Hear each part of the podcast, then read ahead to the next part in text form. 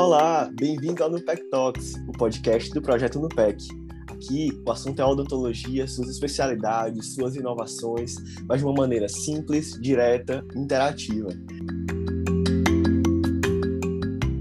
Agora nós estamos no nosso quarto episódio do Nupec Talks, né, o nosso podcast de odontologia do projeto Nupec. E hoje o nosso papo também vamos continuar com a doutora Lorena Macedo, que é nossa ex-integrante do NUPEC, né, que é cirurgiã dentista pela UFC, é especialista em ortodontia pela Associação Brasileira de Odontologia, mestranda em clínica odontológica pela UFC, é professora da especialização em ortodontia da Unicatólica e professora do curso de técnica de saúde bucal na Associação Brasileira de Odontologia. Né? No episódio passado, que caso você não tenha assistido, já volta aí para assistir. É, a gente falou um pouco sobre os mini implantes na ortodontia. E hoje, continuando nesse viés do mini implante, hoje a gente vai conversar um pouquinho sobre o MARP, né? Então, doutora Lorena, seja muito bem-vinda mais uma vez e já vamos introduzindo nosso tema. Vamos falar um pouquinho sobre o MARP. É, tudo bom, gente? Tudo bom, Saulo? É, mais uma vez agradecendo aqui a participação. E aí a gente vai falar sobre MARP, né? Que é, é a expansão maxilar assistida por implante.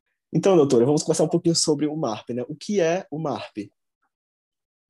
É, traduzindo para o português, tá? A sigla MARP ela vai significar expansão rápida da maxila assistida por um implante, certo? É, e aí a gente faz um comparativo lá com a SARP, né? Que era a expansão rápida da maxila assistida cirurgicamente. Então, hoje a gente consegue, em muitos casos, fazer essa expansão da maxila é, em pacientes adultos jovens e até pacientes um pouco mais velhos, sem precisar submeter o paciente ao procedimento da cirurgia de expansão maxilar. A gente consegue fazer, né, o MARC ele é um aparelho, é um dispositivo tá, disjuntor, ou seja, ele vai promover uma expansão da maxila, rompendo a estrutura maxilar, é, só que ele vai ser fixo com mini parafusos no palato a gente consegue obter né, o sucesso que a gente tem com a cirurgia, a gente não pode falar que tinha, porque a gente ainda né, lança mão da cirurgia do SARP em alguns casos, mas a gente consegue hoje fazer com o MARP, né, com um aparelho disjuntor apoiado nos mini parafusos, certo?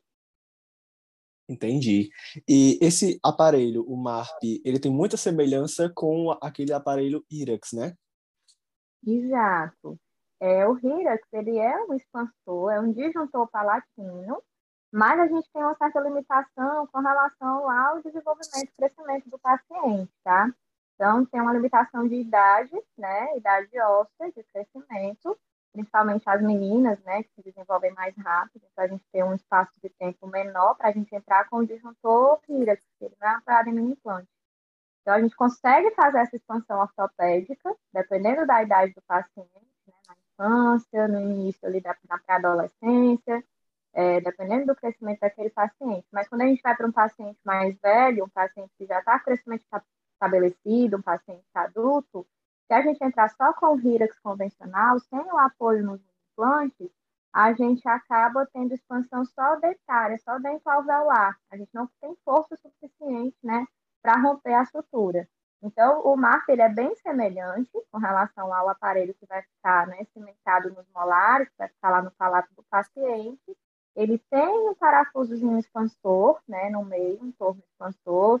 É, quem já viu um RIRA, quem conhece, quem não conhece, olhar na internet é, o, a, o, responsável né, pelo paciente, quem, quem for ajudá-lo, ele vai introduzir uma chave naquele parafuso expansor que fica ali no meio do aparelho, vai fazer algumas ativações.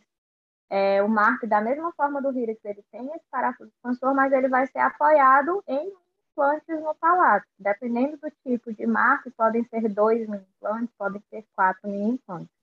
Tá certo? Entendi.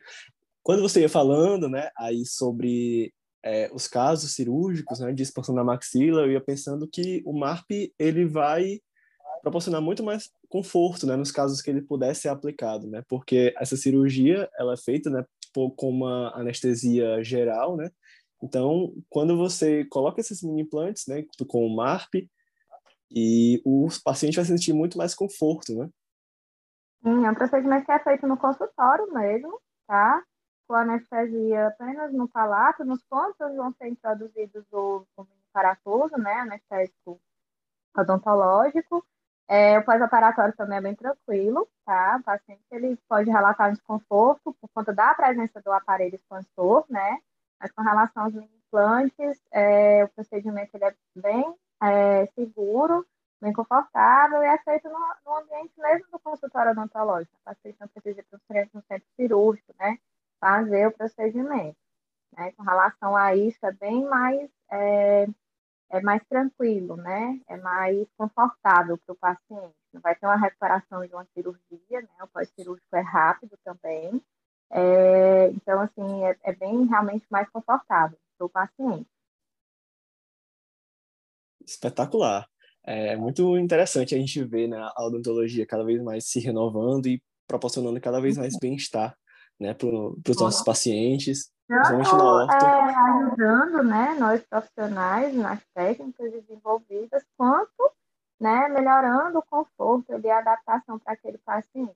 Assim, é uma via de mão dupla, né? não ajuda só a gente, ajuda o paciente também. Show. Em que casos e assim, em que públicos essa técnica do MARP pode é indicada? Pronto. É, o MARP a gente vai ter que trabalhar planejamento de tratamento transversal, né? A gente está falando de expansão da maxila.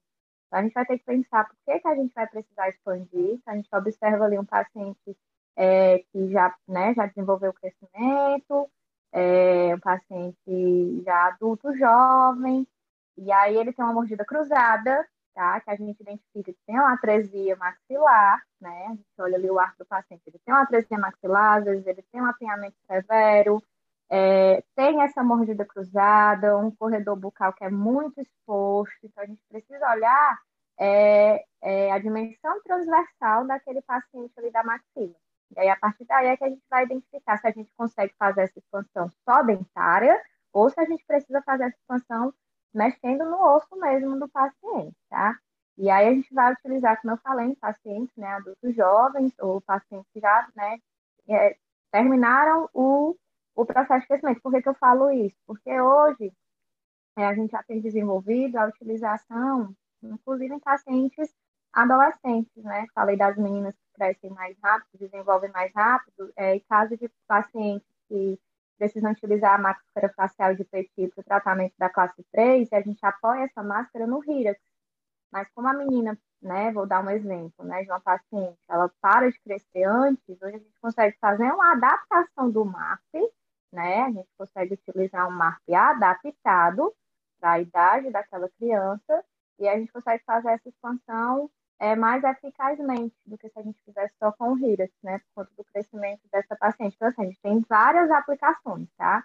Mas é, o que a gente pode direcionar, né, que a gente observa a atresia maxilar, que não é apenas por conta da inclinação dos dentes para a palatina, é osso. A gente vai observar o oclusal, vai pegar o modelo daquele paciente, vai observar o oclusal daqueles molares, daqueles premolares, e a gente observa que não é só a inclinação dos dentes que está para a palatina, o problema realmente é a atresia óssea. A gente precisa expandir, né? Pacientes com mordida cruzada, lateral, bilateral, que se dão não só por essa inclinação dentária, se dão realmente por conta da atresia maxilar, né?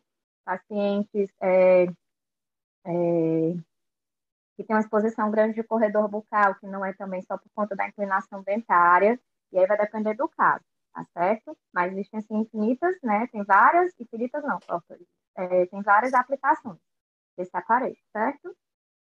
Excelente, doutora Lorena. Muito obrigado, desde já, né, por ter trazido um pouco do, do mundo da ortodontia, da, da ortopedia dos maxilares para a gente. Com certeza acrescentou na vida de todo mundo que está que está ouvindo agora o nosso podcast. E o espaço agora é seu para poder encerrar esse episódio. É, mais uma vez agradeço, né, estar aqui. Ah, como eu falei, assim, a ortodontia é um universo, né? A gente tem um diagnóstico e às vezes a gente tem cinco formas de tratar aquele paciente. Então, cabe a gente tentar direitinho planejar da forma correta, da forma que vai ser melhor, né? Para finalizar o caso daquele paciente, sempre pensando no bem-estar final do paciente é, com relação ao marketing, tem um mundo de coisas que a gente poderia falar, mas é, o espaço de tempo né, que a gente tem como é um podcast é curto. Quem sabe fica aí para próximos episódios a gente falar um pouquinho mais, tá? Mas é, qualquer coisa, entre em contato com os meninos do NOPEC, que os meninos me falam, e a gente pode sanar né, possíveis dúvidas que venham a aparecer. Como eu disse no final do podcast anterior, é, estamos aqui para aprender mutuamente, tá? É, a gente está aqui dividindo realmente, né, compartilhando é, conhecimentos e experiências.